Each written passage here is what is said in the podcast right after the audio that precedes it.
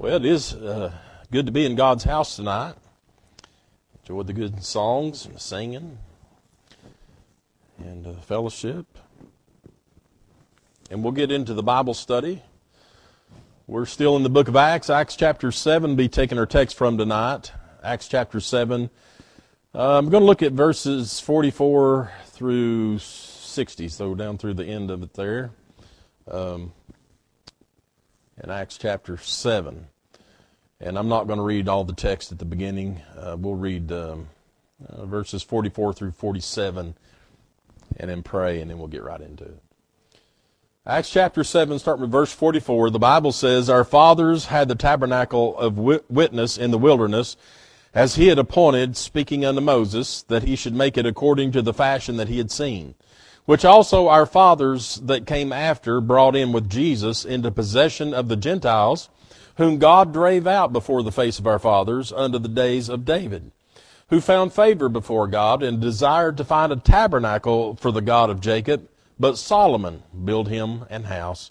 Father, thank you for the reading of your word tonight. Help us now as we try to preach. May you be glorified. In Jesus' name we pray. Amen.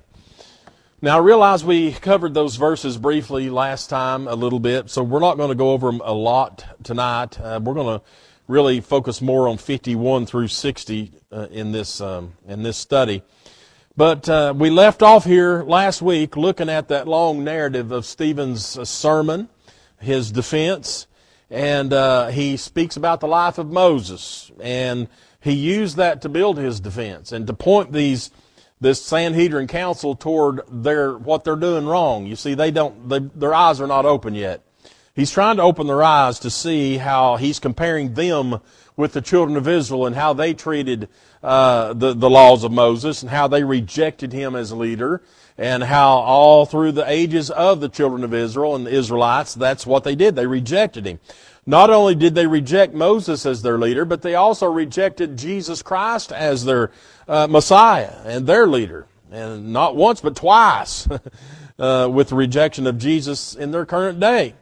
And so uh, we covered a little bit about why some folks have issues with verse 5 where it uses the name Jesus instead of Joshua. And we explained that, the various forms in the King James Bible. But tonight, as we look out and finish this chapter, it's going to be looking at the martyrdom of Stephen. The martyrdom of Stephen. Now, uh, like I said, I included those verses 44 through 47 tonight just to kind of keep things into context. And so Stephen is going over about the building of the tabernacle in the wilderness and how it was started and how eventually it moved into being the temple of Solomon. But David wanted to build the temple, but we know that God would not allow him to because he said he was a bloody man and uh, he uh, he allowed Solomon to build that temple. And of course, God gave all the instructions on how it was to be built. And so uh, Stephen has taken them through all that, and he did that as a rebuttal against their accusations that he is um, speaking heresy and and uh, blaspheming against the temple. That was their main charge. He's blaspheming against the temple, blaspheming against Moses and the laws of Moses. And so what he's doing, he's showing that he has great respect for that temple. He understands that, that God ordained that to become what it was and how it started and everything. So he's not blaspheming against it. But look at verse 48. Howbeit the Most High dwelleth not in temples made with hands, as saith the prophet. Heaven is my throne and earth is my footstool. What house will ye build me, saith the Lord, or what is the place of my rest? Hath not my hand made all these things?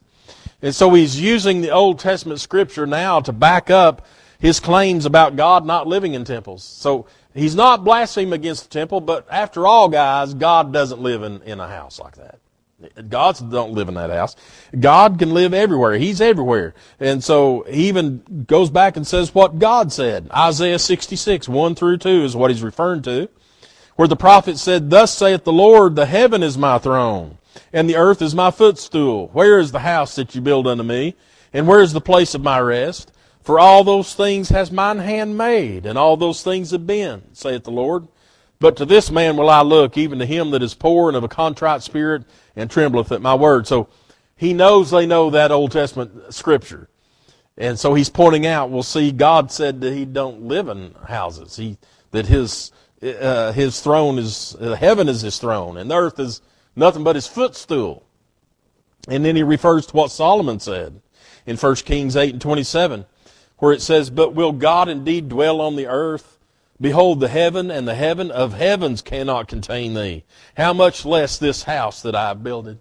So Solomon uh, stands back and looks at this magnificent temple that he has built, and he says, "But you know, we can't even contain God in this. I mean, he's he's bigger than than everything. The heaven and heaven of heavens can't contain God." And so, what Stephen has said in these verses reveals what he's trying to say in the first place that he's not blaspheming the temple, but rather that he's showing that God does not need the temple uh, uh, made with hands because his throne is actually in heaven. Uh, you cannot contain God in a man-made structure. Now we'd love to, and we'd like to have God in a box. I've got a sermon titled "God in a Box." I'll preach it one of these days. But uh, God is too magnificent. He's too glorious to be confined in a temple, into some kind of house. So if the temple is destroyed, it does not harm God one single bit because He doesn't dwell there anyway. And of course, we know what was it, about 35 years or so later after this took place in 70 AD, that temple was in fact destroyed. The enemies come in. God allowed the enemies to come in and destroy that temple. And so all this, uh, this, uh, you know, complaining that this uh, Sanhedrin council is doing is really, it's for nothing. Now this is where things start getting um, ugly. Verse 51 he, so Stephen's finished now with his sermon. Uh, he's finished taking them back to the Old Testament and finished trying to compare them and finished trying to open their eyes. Now he's just going to re- just rear back and, and punch them. 51. You stiff-necked and uncircumcised in heart and ears, you do always resist the Holy Ghost, as your fathers did, so do ye. it makes you wonder what happened between verse 50 and 51, doesn't it? I mean, all of a sudden he leaves off from talking about the temple and God not living in, in, in a temple to just letting them have it. And obviously something's happened here to cause Stephen to just abruptly stop preaching and just, just going on the attack. Uh, the most probable thing that occurred was the Jews did not accept what he had to say about the temple. I'm sure there were heads wagging. They were getting angry. He could see it. He knew they were rejecting what he's talking about. And uh, so there was probably some backlash there from those on that Sanhedrin council after he made that statement, howbeit the Most High dwelleth not in temples made with hands. And I'm sure they just, you could see them now. That's why he called them stiff-necked. You know, they're, they're stiff-necked. And uh, that's what he calls them first. And that word is used a lot of times, especially in the Old Testament, against those who are disobedient and those who are resistant to God and His will. Most of the time when you see that word, the Lord is the one using it. He's calling His people stiff-necked people all the time. Uh, the children of Israel, Moses relaying God's message to them. And uh, um, once it's in a letter written by King Hezekiah in the reference to rebellious children of Israel. Let me give you a few verses. Exodus 32 and 9. This is God. And the Lord said unto Moses, I have seen this people, and behold, is a stiff-necked people. Exodus 33 and 3, God again says, Unto a land flowing with milk and honey, for I will not go up in the midst of thee, for thou art a stiff-necked people, lest I consume thee in the way. Exodus 33 and 5, God says, For the Lord has said unto Moses, Say unto the children of Israel, You are a stiff-necked people. I will come up in the midst of thee in a moment and consume thee. Therefore now put off thy, thy ornaments from thee, that I may know what to do unto thee. And so the, all those are instances of God speaking to the children of Israel because of their rebellion. They had turned to false idols. They turned to the wickedness. And uh, God tells them, look, you bunch of stiff-necks what you are. In Moses, he picks up the same language, Exodus 34 and 9. And he said, I now, I have found grace in thy sight, O Lord. Let my Lord, I pray thee, go among us, for it is a stiff-necked people, and pardon our iniquity and our sin, and take us for thine inheritance. Of course, that's Moses pleading on behalf of these stiff necked people. And he throws himself in there. He said, We are stiff necked people, Lord, but have mercy on us. Uh, again, Moses in Deuteronomy 9 and 6 Understand therefore that the, the Lord thy God giveth thee not this good land to possess it for thy righteousness, for thou art a stiff-necked people. In Deuteronomy 9.13, Furthermore, the Lord spake unto me, saying, I have seen this people, and behold, it's a stiff-necked people. And this is, this is Moses speaking to the children of Israel because of their attitude. Remember, they had to wander around in that wilderness for 40 years because of being a stiff-necked people. And so Moses is explaining that to them, that God said, this is what you were, and this is what's happening.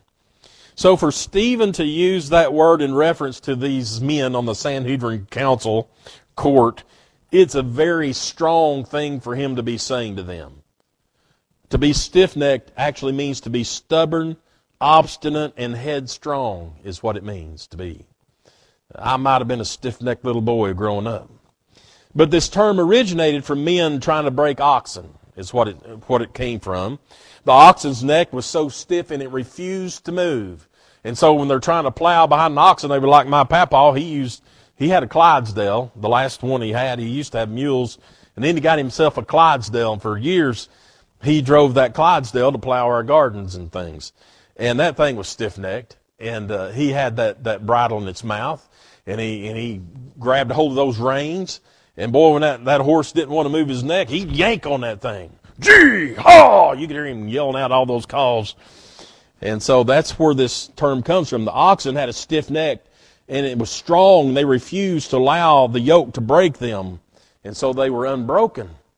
And that's what they called a, a stiff neck. And that's a, certainly a picture of the Jews. And despite the evidence before them, they refused to believe in the Messiah that was sent to save them. And so they remain stiff necked. And that's what Stephen's saying here. You, what he said in verse 51, ye stiff necked.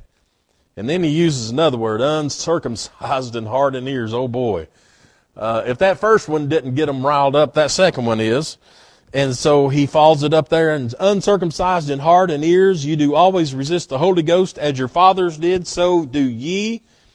And so we know circumcision was what uh, the Jews recognized as their bond with God.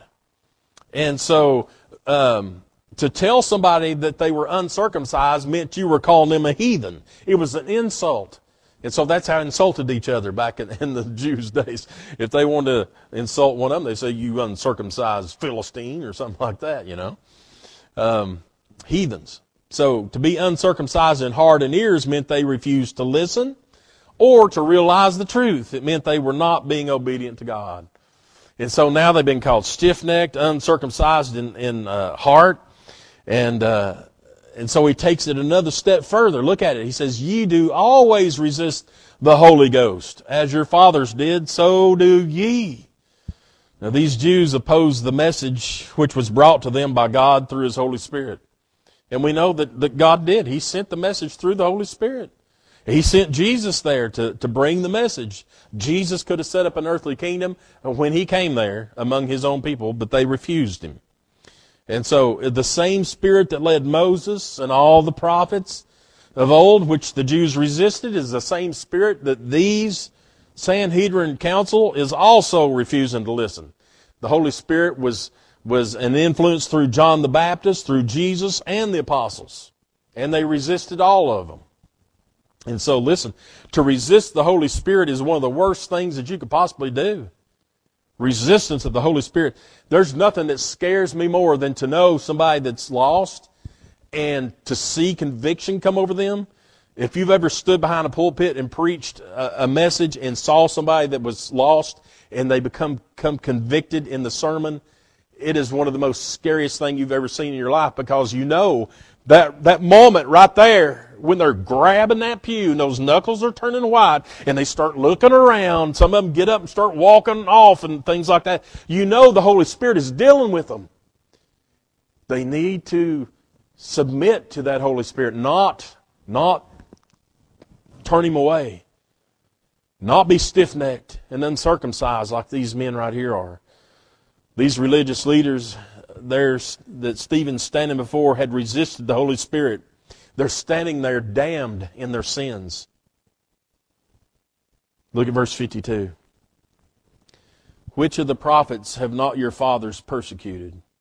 and they have slain them which showed before the coming of the just one, of whom ye have been now the betrayers and murderers, who have received the law by the disposition of angels, and have not kept it. He knows that there's no getting out of this. He already knows that. And so he's just going to give them everything that he's got. He's not going to hold back. And he just rears back and, and lets them have it. He's called them, what all, stiff-necked, uncircumcised. Now he's called them murderers and betrayers and uh, um, not keeping the law and everything else. And this is, this is getting to them so bad. And so he brings up the fact that the Jews have a history of this, a history of rejecting and persecuting their own prophets. And that's what he's telling them they're doing. Uh, men that God sent to warn them, instead of heeding the warning, what do they do? They kill them. Kill the, kill the messenger. That's, you hear that term, don't shoot the messenger, that's, that's where it comes from. Uh, they, God send a messenger, what do they do? Won't kill the messenger. And so, uh, instead of turning toward the Lord and doing what God says, they turn him away and uh, turn on, per- in, imprison him, murdered them. Jesus brings up that same fact in the Gospel of Matthew when he's speaking to the Pharisees and Sadducees, uh, uh, the scribes and the Pharisees. If you want to look at it, it's in Matthew 23. Uh, some of the most scathing things that Jesus ever said, uh, especially to these religious leaders, and that's who he always did it to. He didn't go around uh, rebuking the lost people. Uh, he would he would lead them in the right direction, and he would uh, show the love of Christ. But when it came to these religious people that uh, should supposedly be saved, you know, we call it saved. They wouldn't have called it that, but uh, they should know God. They should be God's people. Those are the ones that he really let have because they refused to listen. They thought they knew it all, but they didn't. And so this is what Jesus said, Matthew 23 and 29. Woe unto you, scribes and Pharisees, hypocrites, because you build the tombs of the prophets and garnish the sepulchres of the righteous. And say, if we had been in the days of our fathers, we would not have been partakers with them in the blood of the prophets. Wherefore you be witnesses unto yourselves that ye are the children of them which killed the prophets. Fill ye up then the measure of your fathers, you serpents, you generation of vipers. How can you escape the damnation of hell?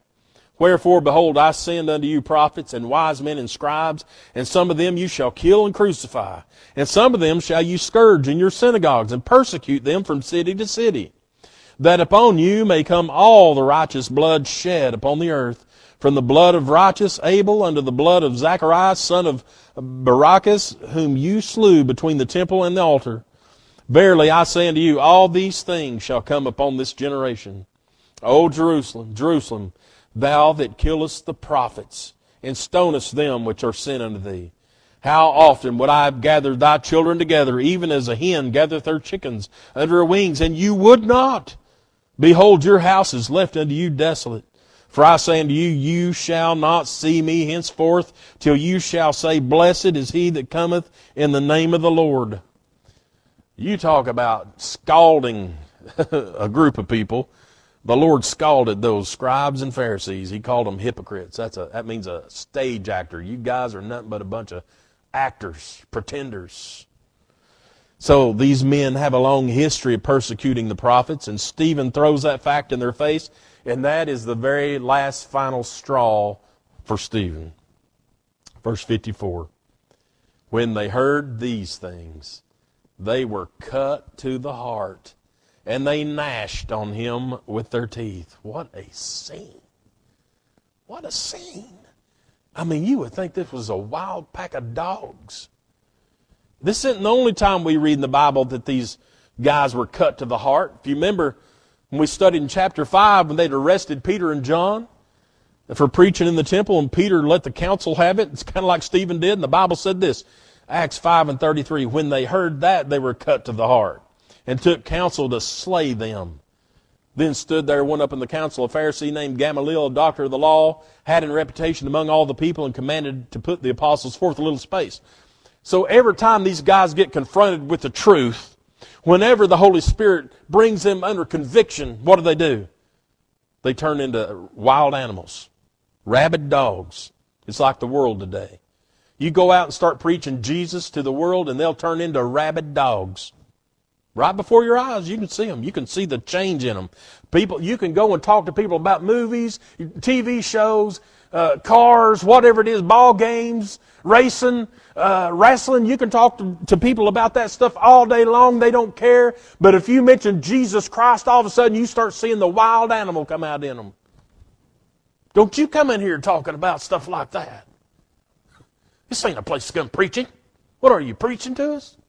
They turn into rabid animals because of the conviction they're under. And so, what instead of receiving Christ, instead of submitting to that uh, conviction, they reject it.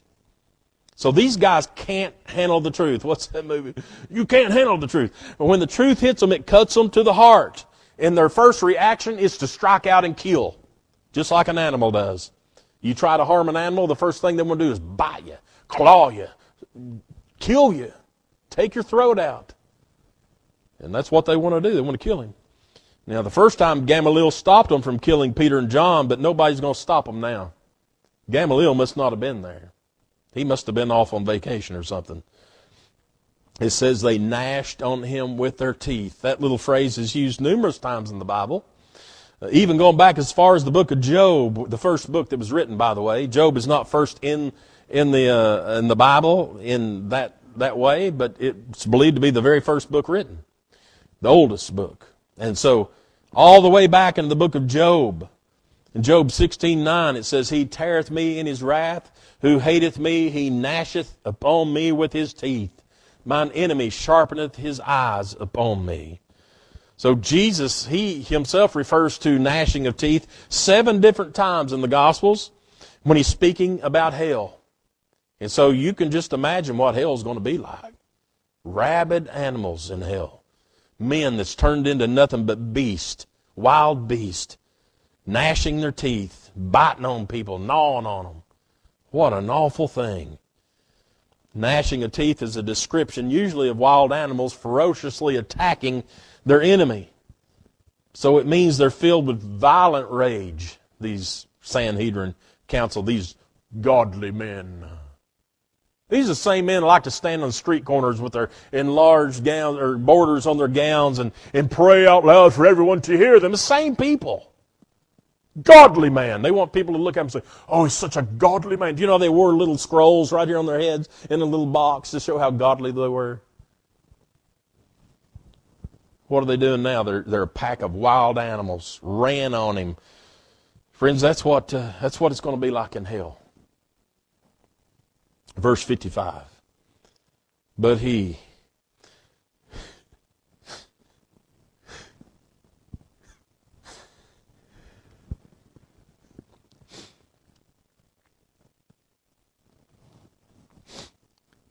But he, being full of the Holy Ghost, looked up steadfastly into heaven and saw the glory of God, and Jesus standing on the right hand of God and said, Behold, I see the heavens open and the Son of Man standing on the right hand of God. to think about this, this man. Every time we see him mentioned, the Bible talks about him being full of the Holy Ghost and having power. He had favor in everybody's eyes, except these men here. And even with all of this that's going on, he still is full of the Holy Ghost. How many of us today could honestly stand here and say, if people had turned on us like a pack of wild animals, are we going to be filled with the Holy Ghost at that point? Or are we going to turn ourselves? Are we going to strike back like a wild animal to Adam? And so uh, we get to this famous line in the Bible where it says Stephen looked into heaven and saw Jesus what? Standing on the right hand of God. And all through the ages, people said, Why is Jesus standing? I thought he always sat. I thought that's where his position was. Well, let's look at just for a few minutes here. In 1 Timothy 2 and 5, we see that Jesus is the mediator between God and man. For there is one God and one mediator between God and men, that man, Christ Jesus. So we know Jesus is there being a mediator. But we also see in Scripture every time, usually, that it's mentioned, uh, he's seated at the right hand of God and not standing. Matthew 26 and 64, Jesus said unto him, Thou hast said, Nevertheless I say unto you, hereafter shall you see the Son of Man sitting on the right hand of power and coming in the clouds of glory. Mark 16 and 19. So then after the Lord had spoken unto them, he was received up into heaven and sat on the right hand of God. Ephesians 1, 19 through 20. And what is the exceeding greatness of his power to usward who believe? According to the working of his mighty power, which he wrought in Christ when he raised him from the dead and set him at his own right hand in heavenly places. So there we see that even God himself set Jesus at his right hand, the hand of power. Hebrews 8 and 1. Now of the things which we have spoken, this is the sum. We have such a high priest who is set on the right hand of the throne of the majesty in, in the heavens. Hebrews 10:12 but this man after he had offered one sacrifice for sins forever sat down on the right hand of God. Hebrews 12 and 2 looking unto Jesus the author and finisher of our faith who is for the joy that was set before him endured the cross despising the shame and is set down at the right hand of the throne of God. So to sit down means that I'm done. I'm, I'm, I'm here. I'm at the right hand of God. So why, when Stephen looked up, why did he see Jesus standing instead of sitting? Well, give me, let me give you just a few men's ideas. These are all different commentators or preachers. I'm going to give you um, four different one, uh, ideas. First is an old commentary that I use sometimes, Jamieson, Fausset, and Brown. And they say, why standing and not sitting? The posture in which the glorified Savior is elsewhere represented. Clearly to express the eager interest with which he watched from the skies the scene in that council chamber and the full tide of his spirit which he at that moment engaged in pouring into the heart of his heroical witness till it beamed in radiance from his very countenance. I mean, that's that sounds lovely. Um, you know, Jesus stand up and you know, pouring his spirit out on Stephen and uh, watching the scene. Robert Hawker, his poor man's commentary, he says, And I beg him not to overlook the Lord's posture of standing, as if in readiness, both to receive Stephen to his arms and to execute judgment upon his enemies. And I request the reader the rather to notice his, the posture of the Lord Jesus because, as far as I recollect, after the ascension of Jesus, he is always spoken of as sitting to receive his people and to behold the destruction of his foes. So Robert Hawker, you know, he's saying that uh, he's standing there ready to receive Stephen when he when he comes up. John Gill, he's an old preacher. He says, uh, "And Jesus standing on the right hand of God, of that glory which was a symbol of Him, Jesus being risen from the dead and ascended on high, was set at the right hand of God in human nature, and so was visible to the corporal eye of Stephen." Whose visual faculty was so extraordinarily enlarged and assisted as to reach the body of Christ in the third heavens, where he was seen by him standing, to denote his readiness to assist him and his indignation at his enemies. And that sounds sounds logical. Uh, he's standing there ready to help Stephen and uh, take uh, vengeance out on the enemies. And in John Piper, I don't know if you care much about him. Um, sometimes he has some good things, sometimes it's not. He says this Not only did the Holy Spirit turn the hour of death into a revelation of the glory of God and of Jesus, he also showed Stephen that the reason Jesus was standing and not sitting, as it says in verse 55, was to welcome his servant home. So death serves the dying saint not only as a window to see glory, but also as a doorway to enter glory not only a window to see Jesus, but also a doorway to join him. And so those those are some you know some wonderful things. Uh, four different ideas about why Jesus was standing and not sitting. Uh, the truth is, we could guess and wonder until we reach heaven. The fact is, the Bible does not come out and say this is the reason Jesus was standing. It just says that Jesus was standing. He saw Stephen, or Stephen saw him standing on the, on the right hand of God there. But we always have curious minds. We want to find out things. And so let me tell you why I believe Jesus is standing and not sitting when Stephen sees him. First of all, Stephen said he saw the Son of Man. Now, that's the most common title for Jesus. Jesus used that title for himself more than any other title because he identifies with man. He's the Son of Man. If I'm not mistaken, he calls him that, himself that 82 times in the, in the Gospels. Over in the book of Daniel, chapter 7, and Daniel's dreams and visions, we read this Daniel 7 and 13. I saw in the night visions, and behold, one like the Son of Man came with the clouds of heaven, and came to the Ancient of Days, and they brought him near before him. And there was given him dominion and glory and a kingdom that all people, nations, and languages should serve him. His dominion is an everlasting dominion which shall not pass away, and his kingdom that which shall not be destroyed. And so we understand from Daniel's vision of being, it's about the future. The times when uh, the Son of Man's referring to the Messiah, Jesus Christ. We see that he was given dominion over all the kingdom, people, nations, and languages. God has given Jesus the power to rule and reign over men and the power to judge man. We know that. The Bible tells us he, gave, he gives judgment unto the Son. That's in John 5 and 22. For the Father judgeth no man, but has committed all judgment unto the Son. In Isaiah, Isaiah 26 and 21, For behold, the Lord cometh out of his place to punish the inhabitants of the earth for their iniquity. The earth also shall disclose her blood and shall no more cover her slain. Psalms, this is the last one. Psalm 109, 30 through 31. I will greatly praise the Lord with my mouth. Yea, I will praise him among the multitude, for he shall stand at the right hand of the poor to save him from those that condemn his soul. So, based on my understanding of Scripture and the role of Jesus, I see two things here. First of all, Jesus is standing in judgment of Stephen's accusers. And Jesus is also standing to welcome Stephen into his heavenly home. He could have very well have remained seated and done both those things. It's the same thing. But if, if one of your children, think about it, if one of your children was being done wrong and you were up here watching it, you think you're going to be able to sit there and watch it? Nope, you're going to jump up. You're not going to be able to sit down. You're going to stand up. And so I think the Lord stands in judgment of his accusers and to welcome him into his heavenly home. Verse 57.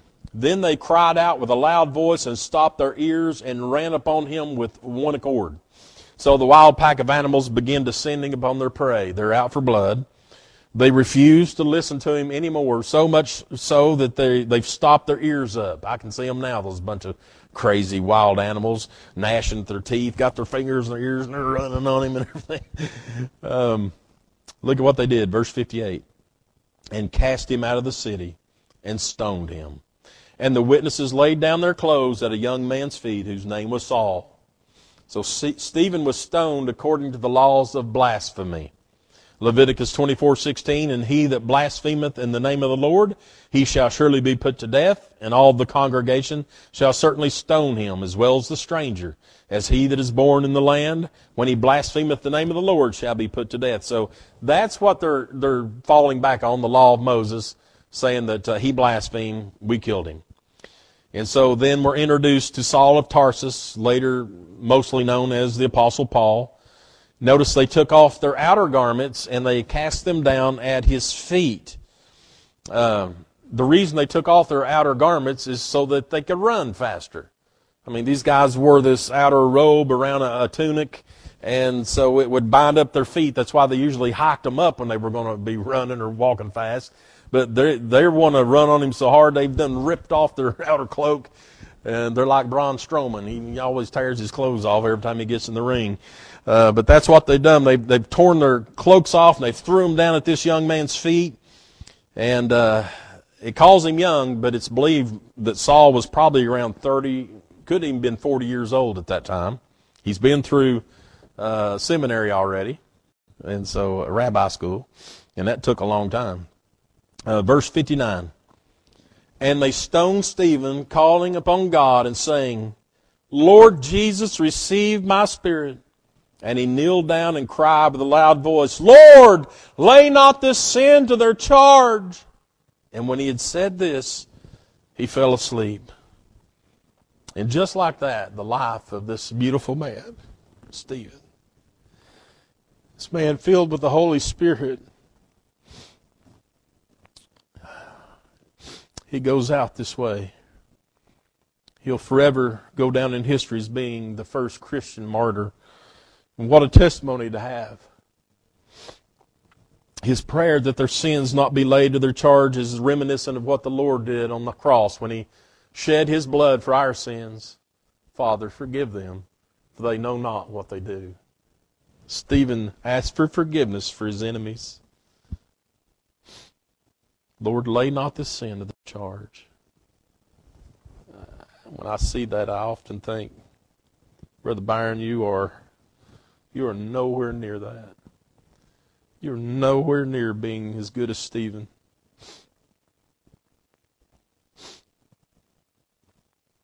Would to God that we would all have the spirit that Stephen has.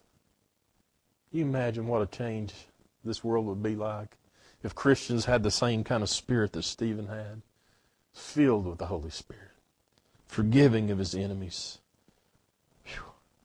What a powerful testimony. All right. We're going to stop right there. We do have business meeting. So I'm going to pray, and uh, I'll pray over the business meeting as well. Our Heavenly Father, we thank you for the message tonight. God, it's such a sobering message. Oh, God, what truths we find in your word, how we find ourselves lacking. God, help us be better. Help us be better Christians, better servants, better witnesses. Help us, Lord, with it. We can't do it without you. Lord, thank you for each one that's here tonight. God, help us in our business meeting coming up. God, that uh, everything that takes place will be pleasing to you and uh, edifying of the church and, and your church and the church body. Help us, Father. In Jesus' name we pray. Amen.